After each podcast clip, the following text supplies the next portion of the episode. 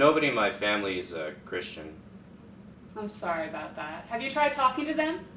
Yeah, I was gonna tell my sister about Jesus one time, and she was downstairs using the computer. So I went down and I was gonna tell her about Jesus, but all that came out was, Can I use the computer? I have a Bible verse about that. Would you like me to go get it? Yeah, that'd be a great help. Adrian, did you hear that Kevin just wrecked his brand new Honda? No! Oh man, he had it coming. I knew this was gonna happen.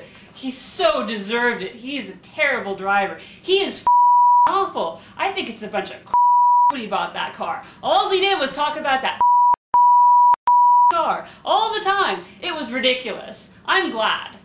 I hear you on that one, uh huh. Well, anyway, I have that Bible verse for you. 2 Timothy 4 2.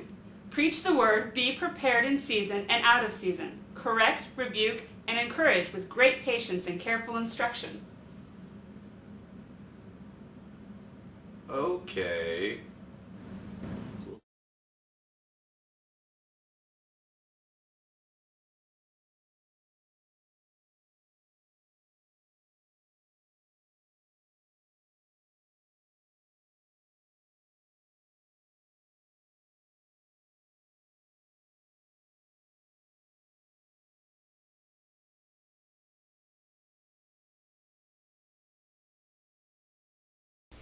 Amen. Hey, we are on the book of James. Little throwback there. James is also technically called Yakaba. Ooh, even Greeked out. Dude, you get a piece of gum for that one.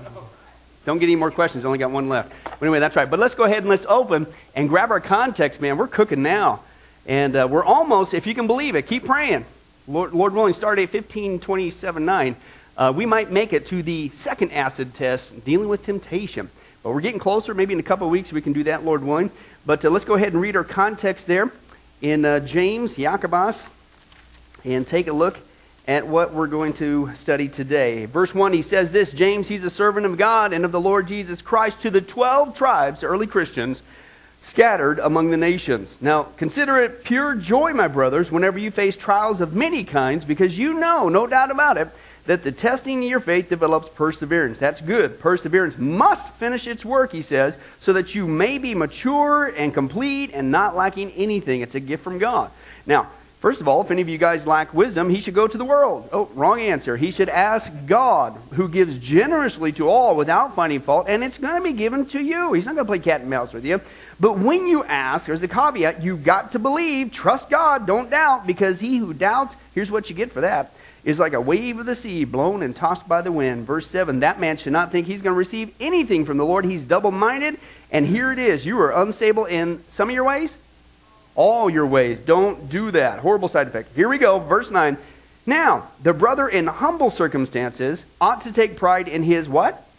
High position. Focus on that. But the one who is rich should take pride in his low position because he will pass away like a wild flower. Now, at the onset, you might think, well, he's done talking about trials and the good thing of trials and how to consider pure joy in trials. But believe it or not, from verses 9 through 12, he's still going to talk about it. And what he's going to do, he's going to split us up into a dichotomy of two different people. But again, to grab the context of what's going on in our study, James is a book written, the first one in the New Testament as far as we can tell. And the whole premise was he is providing an acid test. And you get that when you look at the timing and when you look at the purpose of this book, okay? It's the first uh, uh, uh, book, and the church is finally being scattered, getting out in the world. The Satan's got an evil plan. His plan is he wants uh, for the witness of the world to be from false Christians, fake Christians, phony Christians, and that's not good. Okay, God wants a, a, true representation of the gospel and who Jesus Christ is and what he's come to do and to give for the world. Okay, so James puts out this acid test to filter between the, uh, the, the wheat uh, and the chaff and the sheep and the goats, if you will, and all that stuff.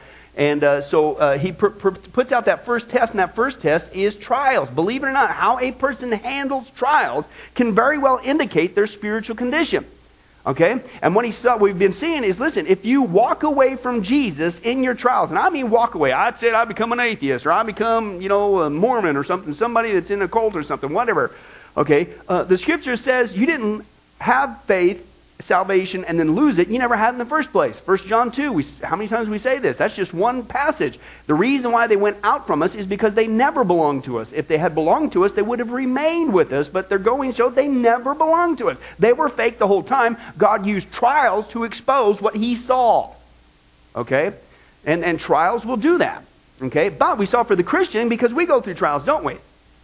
Well, what do we do? Well, he says, I'm going to give you a gift. Believe it or not, if you just do what I say to do, you're going to have a, as the Greek says, not just joy, not just a pure joy, you're going to have a constant joy, even if you, Christian, truly born again, find yourself in that situation. You just need to do what he says to do. And that's the context of this passage we've been dealing with. The first way he said to do that is, first of all, you look forward to the good in the trial. Remember all the 20 some reasons we looked at. God's doing good things. Second, you let the purpose, the good purpose, be finished in the trial. Three, let God give you his good wisdom in the trial. And last time we saw there's two things you don't do, okay? You do not question God's character in the trial, and you do not doubt his ability to give you what you need in the trial. Okay, and that's what we saw before, is the Bible is very clear. God is a good God. Remember that Greek word that we saw last time? He's hoplos. Let's say that. Hoplos. And that was that sidekick to Cassidy, Hoplos Cassidy. No, it's Hopalong. I know, maybe before your time, Bobby. But you'll get it eventually, maybe. Let's pray for Bobby right now. No. Uh, but Hoplos, okay, we've already saw there, is that means God is a good God. He's a generous God. He's awesome, okay? He's not a horrible ogre. Okay, he's a good God. And the context there is when we ask for wisdom, he's hoplos. He's not going to pour shampoo in our face. He's not going to play cat and mouse with us. He's hoplos. He's going to pour it out generously more than you could even uh, uh, uh, handle, okay? And since he's hoplos, that means you can go to him, Christian, for wisdom anytime you want, without fear, without hesitation, without question, because he loves you and he wants to give you his good wisdom. Why? Because he wants you to know what to do in your trial so that you can uh, maintain the joy. Why? Just for you? No. So you can be that positive witness for Him. Do you get it? God wants you to be that positive witness. He doesn't want to leave you hanging high and dry. He doesn't play games with you. He wants you to know what to do. You just got to come and ask Him. And you'll know what to do. You'll experience the joy, but you also get to keep being that commercial for Him. He said, though, the problem was don't doubt don't not trust God. What are you trying to say? He's a hoplos God. What, are, do you, are you serious? You're going to accuse him of being an ogre? Are you going to accuse him of playing cat and mouse with you? Are you, are, can you really think he can't do it? Or he's going no, he says, don't do that. He says, if you do do that, because that is a choice, is it not? To trust God or not in our trials. He says, here's the fruit. You're going to be unstable in all your ways. You're going to vacillate back and forth. You're going to be tossed to and fro. You're going to be restless, messed up, and it's your fault, not God's. It's your lack of faith and trust in Him. He says, don't do that. Okay, want you be that good witness. I'm going to give you more wisdom you can, can, contain. Just come to me and ask for it. You'll know what to do. You get to keep that joy, be that great witness. That's what I want. Okay? That's awesome news, isn't it? Now, I believe he, he pulls out the rug from a, a people. We can make it through all that, and they'll say, Oh, yeah, but there's no way I can have joy in certain circumstances. And, and he pulls out the rug, and that's what we're dealing with the next uh, few verses, 9 through 12 okay, is he splits the world up, even the Christian world up, into two categories, okay? And what we're going to see is he's going to call out the poor and he's going to call out the rich. Okay, the poor and the rich, because the temptation, you know, if you're poor, you well, how's God expecting me to be joyful constantly in this? I'm, ex-? all right. And believe it or not, the rich have their own problems. Okay, oftentimes the more money that people get, it creates more problems, and you don't get more rest, you get more headache. Okay? So again, he's going he's to say even with these people, there's no excuse to not have that constant joy so you can be that constant good witness for me. Let's take a look at that text. Verse 9 says this the, the brother in humble circumstances ought to take pride in his high position. Notice that. But the one who is rich should take pride in his low position uh, because he's going to pass away like a wildflower. Okay? Here's what the Greek literally says. Listen to this. This is cool.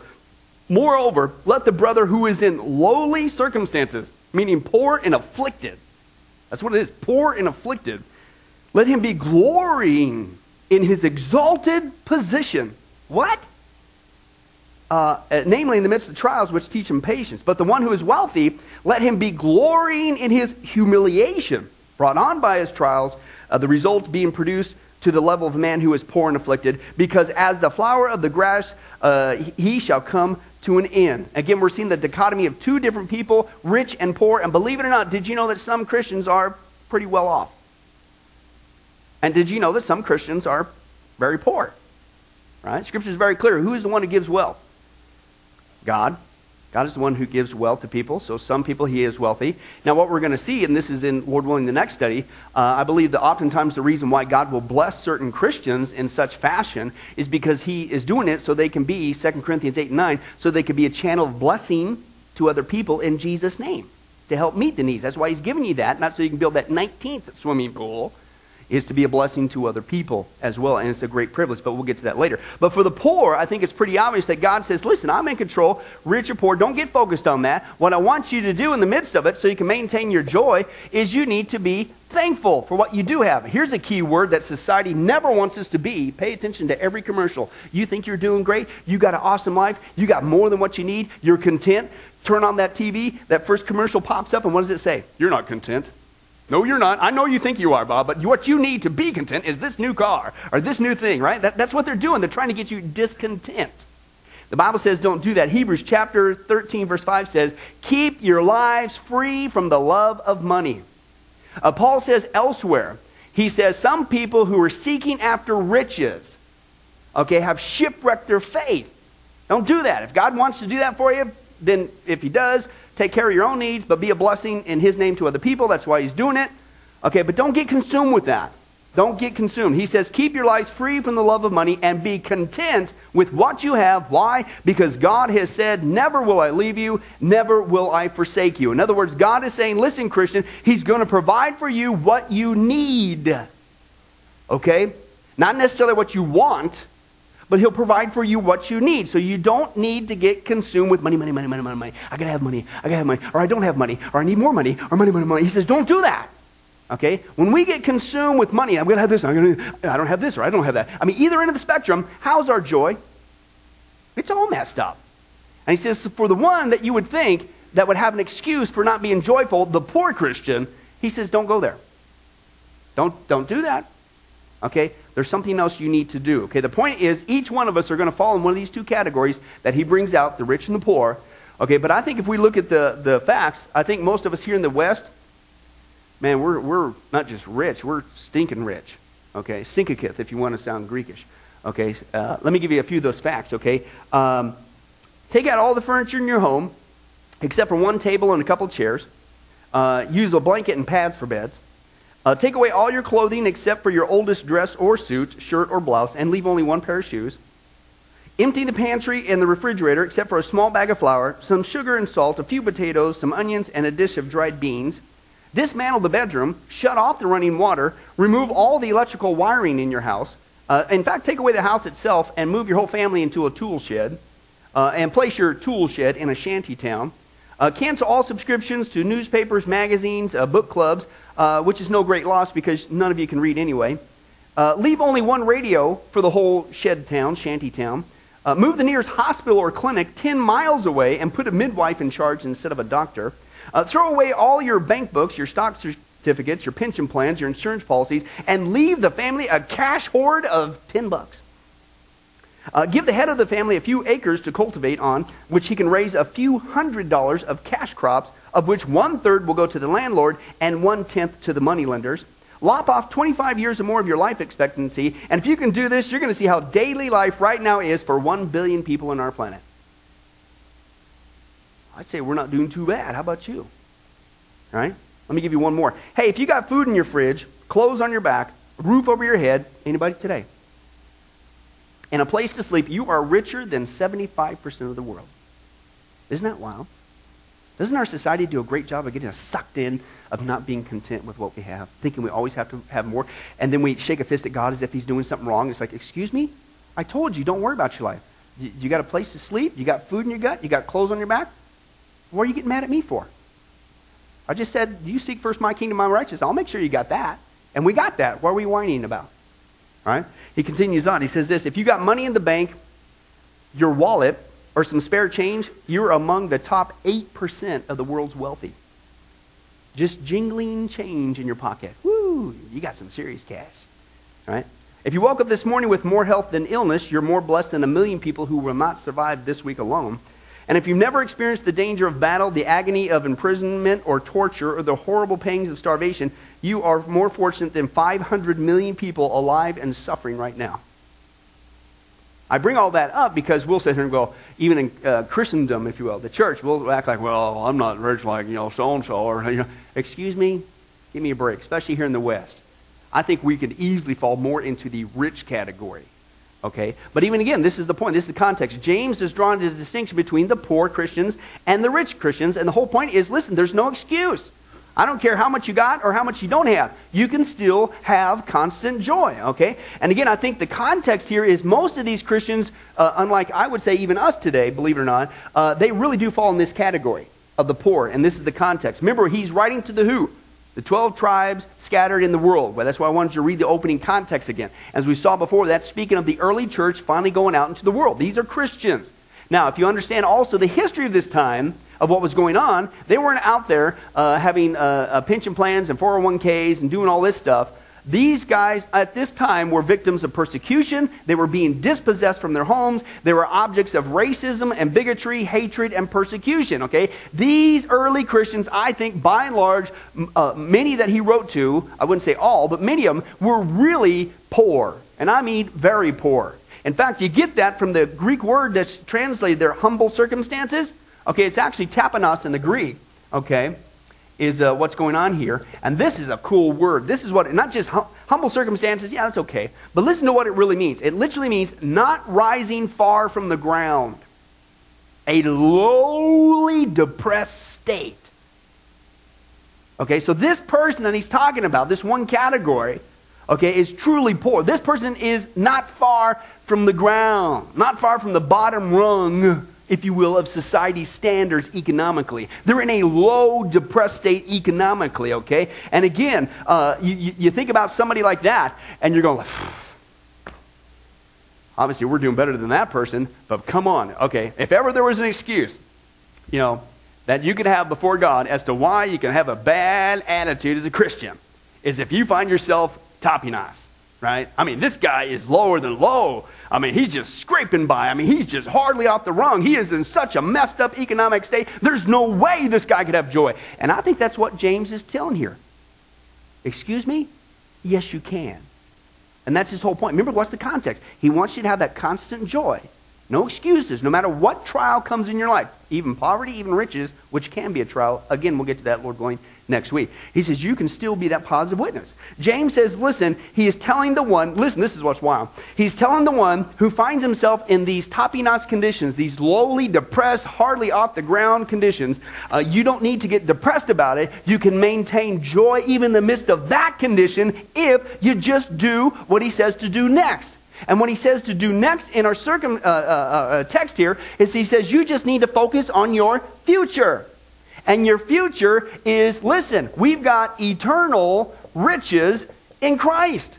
That's what you focus on, not your tapinas circumstance, okay? You focus on that. He says there, the brother in humble circumstances, that's your condition, that's your category. Oh, no, I can never. No, he says, here's what you do you take pride in your high position. What? I mean, this isn't just a guy like like we would, and we want to play the game say we're so poor when we're really not. This is the guy. And James says, nah, here's your way out. Here's how you have joy. Take pride. Get, get excited you're in this condition. What? He, he says there, listen, in fact, in the Greek, listen, this is what's wild. It's actually a command. It's a command. What? You are commanded to do this. You should be so thrilled. Yeah, thank you, God that I'm the tapinas Christian, man. I'm all, I'm just, I'm lower than the low, man. I can hardly get off the dirt. What is he talking about? Well, I think it's pretty obvious. He is saying that, listen, and I think if we think about this, this is the fact. You see, when you got a lot of stuff, it's easier not to think about God or your need for God or heaven, isn't it? It kind of clouds things. But when you're poor, and I mean really poor, pretty soon you realize, you know what? There ain't nothing on this earth that lasts. I can't wait to get to those true eternal riches in Christ. You know what I'm saying? See, that's the high position. God has put you in a position where you're more apt to be reminded of what you need to be thinking about anyway heaven. And how awesome we're going to have it. Doesn't matter if you're poor, doesn't matter if you're rich. Listen, if you keep focused on your future, not even that can drag you down. And that's what he's talking. In fact, I man, I just got to share this. I was pastoring in Northern California, and uh, up there we'd have a lot of uh, migrant workers from Mexico come up and uh, work in the fields. And, uh, and some of the family members, the men would be working in the fields, but some of the family members would take other jobs in the communities while they're up there. And this one lady was working at a nursing home that I was visiting some of the uh, shut-ins in the congregation. And I got to know her, oh, you know, uh, pretty well. And she's probably in her young, uh, early 20s. And uh, we got to talking and rapping, and she, I kept inviting, her, you need to come to church services, come to church services and stuff like that. She's, oh, you know, whatever. And, and she, she, she always felt guilty about it, right? But she wouldn't take action on it, unfortunately. But she'd said this. She says, you know, she said, Pastor, she said, there's a funny thing that happens um, when you move to America. You see, back in Mexico, you know, we were pretty spiritual. You know, we'd think about God a lot because we really didn't have much. Okay? We'd constantly be thinking about Him you know, and just enjoying him, and it was really great. She says, but the funny thing happens after you've been in America for a while. This is from her. She says, all you think about is money. And you stop thinking about God as much. Whoa. And this is what James said. Listen, God's got you in a high position if he allowed you to be in this position. Because you're one of those people who are more apt to constantly be thinking about heaven. And when you're constantly thinking about heaven, who cares what your state is? This is what Paul says, Colossians 3, verse 1 through 3. He says, Since then you've been raised with Christ, set your heart on things above where Christ is seated at the right hand of God. Set your mind on things above, not on earthly things. Okay? For you died, and your life is now hidden with Christ in God. When Christ, who is your life, appears, you will also appear with him in glory. In other words, that's the day when we get our inheritance. Do you guys have any idea what our inheritance as God's kids are? Heaven, certainly, but ruling and reigning with him in the millennial kingdom, it's going to be awesome. Right? And that's what he's saying. He says, listen, if he's got you in this state, of being poor, truly poor, tapinos, you're hardly off the ground, you should be so stinking excited. In fact, he uses the word take pride. In fact, the word that is used here too is, is glory. You need to glory. You need to, if you will, boast, not a sinful boast, but boast, woohoo! Yeah, God has chosen me to be in this kind of impoverished state. Thank you, God. Because now I am more apt to not think about money, not think about materialism, not think about this earth. My mind is, whoo, who have I in heaven but you, God? I can't wait to get there. Now, isn't that a blessing? See, we don't look at poverty as a blessing. But James says, oh, yeah? Don't, don't twist it around on me. Don't twist it around on God. If you're in that, he's the one who's in control. He could make you wealthy if he wanted to, which again we'll get to next week. It's supposed to be for a blessing to other people. But if he has you in that poor state, you consider yourself blessed. You, he's giving you a high position. Whoa. That for the rest of your time here on earth, you should be more apt to constantly be thinking about heaven. Okay? Listen to this. This is cool. That's where our joy lies. Okay, listen. Uh, payday is coming. Yes, right now, Christian, we might be considered the filth and the scourge of this world. Yes, we may not have much in this life. Yes, we may be deprived. Yes, we may be tapinos at the lowest level economically. But payday is coming. Payday's coming. Okay? Anybody get excited towards the first? Anybody get excited when you get your paycheck? Especially the day before, right? Jesus said, payday's coming, man. Don't you realize what is coming for you? That I'm giving you and, and, all that entails. He says this, yes, you may be hungry, but we have the bread of life. Yes, you may be thirsty, but we have the water of life. Yes, you may be cast aside, but you've been received by God. You may not have much of a home here, but you're going to have a glorious home in heaven and you keep your mind on these things, things above, not on this earth, then not even your extreme true poverty can rob you of that joy. And again, what's the context? Rob you of being that great positive witness for Jesus wherever you go. Trials, no trials, it doesn't matter. For the born again Christian, we really can have that constant joy. Open your Bibles to Revelation 21. I want to bring out two aspects of our inheritance of what we're headed. Uh, and uh, in heaven and what's going to happen. Okay, so we can focus on that, keep our mind on that. Uh, Revelation 21. Let's take a little sneak peek here of what's going on. Revelation 21. If you find Revelation 21, what do you do? Stay there. As I grab my exciting cap. Moo, moo. Yeah, I like that move. Revelation 21, we're going to read just the first four verses, just kind of get an idea what's going on. And if you'd like to have more time, you read the context of even more what's going on. But this is where ultimately we are headed. Okay, you might be in extreme, impoverished, tapinos conditions here on earth, but listen to where we are going and what we are going to experience. Payday's coming. Now, listen, payday's going to come for us some sooner than later, unless the rapture happens before I finish this study. Wouldn't that be awesome? Anybody want to do some rapture practice? Let's get going because it's going to happen.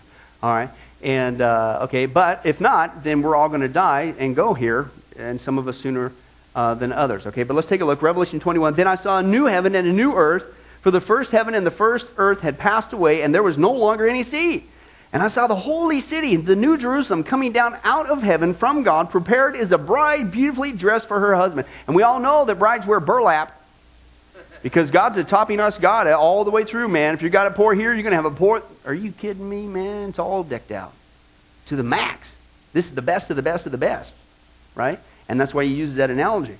He says, And I heard a loud voice from the throne saying, Now the dwelling of God is with men. He's going to live with them. They will be his people. God himself will be with them and be their God. He will wipe away every tear from their eyes. There will be no more death or mourning or crying or pain. Why? Because the old order of things has passed away. I love this. He who is seated on the throne said, I'm making everything new. Then he said, Write this down because I don't know. Maybe God will, maybe he won't. No, these are trustworthy and true. In other words, you can bank on it, man. That's where we're headed. Can you imagine that existence? This is what he's saying. Listen, when you're technically a little bit more poor, you're more apt to think of this and think of this. This is really where we're headed. Yes, praise God, we're saved from hell. Yes, praise God, uh, uh, uh, uh we're saved from that eternal damnation. Uh, praise God, we're no longer under God's wrath. But what? He didn't save us for this place. He saved us for where? The new heaven, the new earth. It's an amazing existence, and it's going to be that way forever and ever and ever and ever. You know, even if you were in a tapinos condition and you scraped once in your life, you were able to somehow, some way scrape together. You saved your whole life to maybe make a vacation to the Bahamas or whatever. You just, you finally made it, but you got to come back. This lasts forever. This is where we're going, man. This is not pie in the sky. Let me break it down for you just even more so. Uh, the, how the Bible describes this place, other texts. It's the dwelling place of God, Psalm 2. It's the dwelling place of his angels. We get to exist with angels. No more of this invisible stuff, including God. Matthew 18, it's a heavenly country. Hebrews 11, it's a holy place. Isaiah 57, it's an eternal paradise. 1 Corinthians 12, the place where the streets are gold, the gates are pearls, the foundations are precious gems. Revelation 14, it's a place of eternal rest. Revelation 7, it's eternal joy. Uh, it's a place without wickedness, without darkness, without sin, without tears, without mourning, without pain, without death. It's a place of absolute purity. It's filled with the glory of God, and it's an everlasting place. 2 Corinthians chapter 5. Now flip it around. Here's what we, everything that we're going to experience in heaven, we don't experience here. I mean, every single one of these things, uh, we don't get to coexist with angels visibly, although I do believe they, uh, Hebrews says uh, they do watch over those who inherit salvation, right? Has anybody seen God physically? No? Okay, it's going to change. Is this a heavenly country? If you believe that, I got some swampland over here. We're going to talk after service. I got a great deal. I'm going to sell it to you. That's right. Uh, is this paradise? Are the streets here made of gold? Are, are, the gates made of pearls and precious gems? Is, is, this a place where we have eternal rest and eternal joy? This place, if we live here, is full of wickedness, is full of darkness, is full of sin, tears, mourning, pain, death, impurity. It's not about the glory of God, and everything on this earth will not last. It's going to blow up. Heaven is the complete polar opposite of that. Yeah, Celebrate right now, all with you. That's awesome. Folks, it's, that's where we're headed. So you keep that in mind. Just even speaking about that right now, doesn't that get you excited? I mean, you guys, I wish I had a camera going in this direction. Most of you guys, anyway, you got a smile on your face, and it's not coming off. And we just talked about just the one aspect of heaven. So James is saying, listen, if God puts you in that high position to constantly think about this place, what a gift from God Tapinos is. Isn't that wild? Absolutely amazing. But that's only half. Let me give you the other half of what we're going to get uh, in eternity. We not only get a new place to exist like that. Anybody glad about this one? You get a new body. Much better body.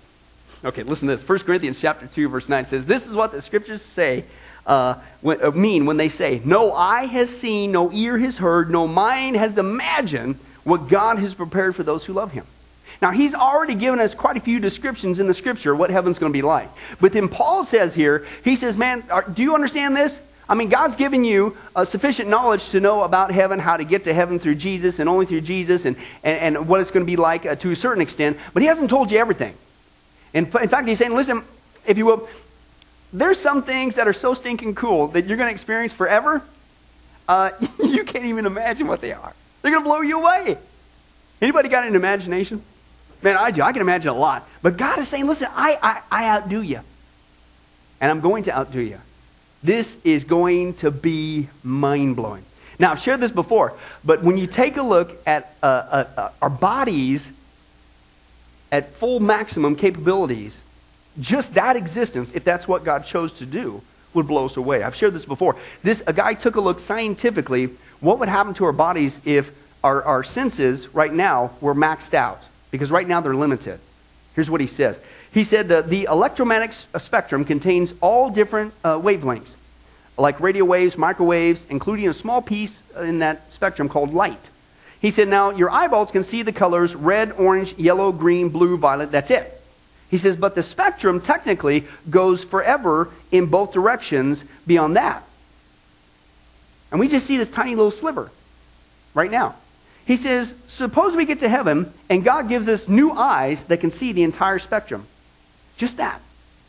He said that means there'll be brand new colors, trillions of them.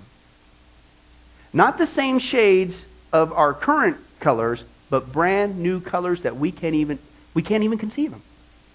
But we know scientifically that's possible if God just expanded our eyes to the full spectrum. He said uh, apparently that's why heaven has to be so large uh, is for the women's closets. Colors, trillions. Anyway, we'll keep going. He says, but if you can imagine if we get new eyes, he said, you can see the whole spectrum. He says, listen, you're going to be able to see the sounds coming off the piano. Right now, you can just hear them. He said, imagine seeing the sounds. He said, what if God gives us new ears and we could hear the whole spectrum? He says, you're going to be able to hear the colors or smell them. Yeah, it's blue. Blue. Or taste them. Hmm, orange. That's one of my favorites. It even tastes like an orange. No, I don't know. Okay. Uh, have you ever wondered that? I mean, here a guy comes up he's sweating bullets. He's going, man, I got this heavy duty pressure, man. Everybody's giving me all the. I, I'm the one that has to label all this new fruit we keep coming across. All right, so this one, we'll call this one, uh, all right, apple. We'll call them an apple, all right? This one, we're going to do this one, lime, lime. Okay, a lime. All right, what's this one? I think it was like at the end of the day, and he looked at an orange, which is orange. You know where I'm going. It's orange. All right, I want to go home. Anyway, all right, so let's come. Let's just pray for my wife. That's just how my brain works, okay? He says, listen, we've only got five senses. He said, maybe there's more. But if God just took these five senses and expanded them to the max, we would spend forever walking around heaven. Wow, did you smell that? Lick that. Ooh, ah, ah, ah. Can you imagine? Now listen, see, you can't see what I see. Virtually every single one of you. The rest of you will pray for you. You got a big old smile on your face. Isn't that amazing? I'm telling you, that's the tip of the tip of the tip of the tip of what we're going to experience forever purely as a gift from Jesus. We deserve to go the polar opposite, namely hell. So if he puts us in a situation where we're more apt in poverty to think about this, you're always going to have joy, right? And that's what he's saying. Listen, you may not have a home, you may not have a car, you may not have much money, you might be the scourge of society, but listen, Christian, take heart, take pride in your high position. Payday's coming. And God's put you in the state that you can actually, uh, truly uh, be uh, rejoicing on a constant basis, okay? But that's just a part of our body. Listen to this other part of our body. 1 Corinthians chapter 15, real quick, says, It's the same way for the resurrection of the dead. Our earthly bodies, which die and decay, will be different when they're resurrected because they will never die. Anybody glad about that? There are natural human bodies now, that's what we got, but when they are raised, they're going to be spiritual bodies. Just as there's natural bodies, you can bank on it, there's going to be spiritual bodies, okay? And so quickly what our text says, listen, out of necessity when we get to heaven, we're going to get new bodies. And again, maybe God's going to expand all the things that we can't even imagine. That's cool. But our bodies are going to be radically different. It says here in the text there, they're going to be imperishable. Now, that one word should blow you away, right? You talk about putting a smile on your face. This means the new bodies that we get and we're going to get, it's coming. Payday's coming. It's imperishable. It's never going to die. It'll never rot. It'll never decay. It'll never break down. It won't ever age. Isn't that incredible? Always at peak. There's no more, break it down. There's no more backaches, no more broken bones, no more disease, no more anti aging creams, no more wrinkles, no more crinkles, no age spots, none of that stuff. It's all gone. No more. Listen, will we wake up and go to the breakfast table and we hear snap, crackle, and pop and realize we're not eating Rice Krispies? That's your body making that noise, Bobby. You're catching on. Okay? We'll never deal with that anymore. No more will you go to bed realizing you and your teeth don't sleep together anymore. No more are you going to wake up one morning looking like your driver's license picture. Okay, no more are you going to live a life where you look for your glasses for a half hour and you realize they were on your head the whole time. No more memory problems and you won't need glasses in the first place. That is where we are going. Our lives, our bodies are going to be imperishable. Listen, if we would, this is what I'm saying, James is saying, if we would get our brains locked on this. Okay, and here's my point. Listen, even if we're not a Tapinos Christian and you're listening to this study, even if you're here today, you're not a Tapinos Christian. Listen, uh, uh, wouldn't it still, uh, d- does, it, does it have to get to the point where God's got to strip you to that poverty level before you'll do this? How about enjoy it now? How about put it into place now? Do you have to wait till that happens? You can experience the same benefits if you just keep your mind on things above. Now, again, poverty has a way of helping you to do that, but why do we have to wait for that? If we would, we'd have a much better time here on earth before we get to heaven. Okay, like this guy learned. Listen to this. One day there was this 85 year old couple, and they'd been married for 60 years. And suddenly they both died in a car crash, Christians, and and they had been in good health for about the last 10 years of their life, mainly due to their interest in health foods and exercise, of course. Well, when they reached the pearly gates, St. Peter took them to their mansion, and uh, which was decked out, beautiful kitchen, man, master bath suite, jacuzzi, the whole nine yards, and they oohed and they awed. But the old man asked Peter, he says, um, he said, how much is all this going to cost? And, and Peter said, it's free. This is heaven. So next they go out the, to the back there and they survey the championship golf course the home was backed up to and they learned they would have golfing privileges every single day, each day of the week. And, and listen, each day of the week, uh, the course would change to a new one representing one of the great golf courses back on earth. And so the old man, he asks, he says, Well, what are the green fees? And Peter said, uh, This is heaven. You, you, you play for free. Well, next they go to the clubhouse and they see this lavish buffet uh, lunch, and it's got all the cuisines around the whole world laid out right before them. And so the old man says, He says, Well, how much to eat? Well, by this time, Peter's getting a little bit exasperated. He says, Listen, don't you get it? This is heaven, man. It's free. And, and so the old man, he asks timidly, he says, Well, where's all the low fat tables and the low cholesterol tables? And so Peter said, Listen, hello. This is the best part. You, you can eat as much as you'd like, whatever you'd like, and you never get fat, and you never get sick. This is heaven. Well, with this man, listen, Mary, the old man, he went into a fit of anger. He threw down his hat. He's stomping on it. He's shrieking wildly. And so Peter and his wife are both trying to calm him down, and they're asking him, What is wrong? And the old man looked at his wife and he pointed his finger and he says, Listen, this is your fault. If it weren't for your stupid prunes and bran muffins, I could have been here 10 years ago.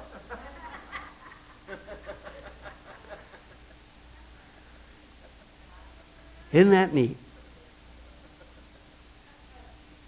If only we realized how awesome heaven is going to be. It's like sometimes we don't want to get there. Right? We forget that. And I think that the truism, if you will, in that joke is this is what James is saying. You shouldn't try your best to run away from heaven. And sometimes we do that by never even thinking about it. We're so consumed with this earth. We're so consumed with money. We're so consumed with what we have or don't have or wish we'd have, and, not, and we're not content. And we forget do you have any idea what's coming? And don't use your circumstances as a cop out as to why you can't still have that constant joy and be a constant witness. If you really look at it, listen, the brother in humble circumstances, you ought to take pride in your high position. You ought to thank God, thank you, Jesus for keeping me in such a state that I am not tempted to stop thinking about where I'm going and where true eternal riches lie. That will keep the smile on your face, and that will keep you being a positive witness for Jesus. Amen? Lord willing, next week we're going to get to the second dichotomy, and that is the rich person. And believe it or not, folks, uh, being rich is not a source of joy. Don't believe me? Just ask anybody, all those rich and famous people that we like to watch on TV. How are their lives doing? Okay? Lord willing, we'll get to that one next week. Let's pray. Well, hi, this is Pastor Billy Crone of Sunrise Baptist Church, and I hope you enjoyed today's study. But before you go, let me ask you one final question. Are you sure that if you were to die today, that you go to heaven and not hell? Before you answer that, let me share a couple things with you. Did you know that the Bible says that God is holy and that we are not? And the Bible also says that the wages of our sin or our unholiness is death. In other words, when we die, and it's coming for each one of us, we're all marching towards the grave at different speeds, but it's going to happen. The Bible says, therefore, since the wages of our sin is death, we deserve to die and go straight to hell and not to heaven.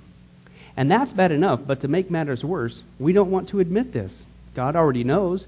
He knows uh, all of our behavior, everything, our thoughts, what we've done, what even we're going to do. He knows it all. He's gone. Even though He already knows this, we don't want to admit this. And so, out of love and mercy, God gave us something called His law or the Ten Commandments. It's kind of like His x ray into our heart to show us what He already knows that He is holy and that we are not. And it's this unholiness or sin that separates us from Him. Let's take a look at God's x ray, if you will, His divine law, to show us what He already knows. The Ten Commandments, uh, the ninth one, says this You shall not bear false witness. Okay? That's called lying. Okay? And if you've ever told a lie once, which we all have, myself included, the Bible says that makes you a liar. Okay? The, the, another commandment says, You shall not steal. Okay? Uh, and you might think, well, that's something that everybody does. Well, it doesn't make it right, and it demonstrates what God is trying to show us that uh, we all have sin, and it's separating us from Him. Even if you took a pencil in the third grade from somebody, if you did it without permission, that's stealing. And so now you've become a thief. The Bible says that you shall not use the Lord's name in vain. And how interesting it is and unfortunate that the only name under heaven by which men might be saved, the name Jesus Christ, has now become a common cuss word. The Bible says that God is so holy that even his name is holy. If you've taken the Lord's name in vain and used it as a cuss word or even flippantly, the Bible calls that the sin of blasphemy. And so now you become a blasphemer. The Bible says you shall not commit adultery. And Jesus says if you even look at another person with lust in your eye, you've committed adultery in your heart. And finally, the Bible says uh, you shall not murder. And you might think, well, hey, I haven't done that one. Really? Well, again, the Bible says that the sin of hatred is the same as the sin of murder. The only difference is you pulled the trigger, if you will, in your heart. You wish they were dead. And in God's eyes, it's the same thing in principle. Folks, that's only just a couple of the Ten Commandments. We didn't even go through all of them. But I think you're starting to get the picture. The Bible is correct. We have all fallen short of the glory of God, myself included, and that we are separated from God as a result. And so when our time comes, we're not automatically going to heaven. We are headed for judgment. We are headed for hell. Now let me tell you the good news. The good news is that God so loved the world that he gave his one and only begotten Son, Jesus Christ, to save us. Jesus Christ died on the cross. It was the death penalty of its day. He paid in full uh, the price for our sins to be forgiven. Let me give you an analogy. E- for instance, even today, we could see that a person could commit a crime.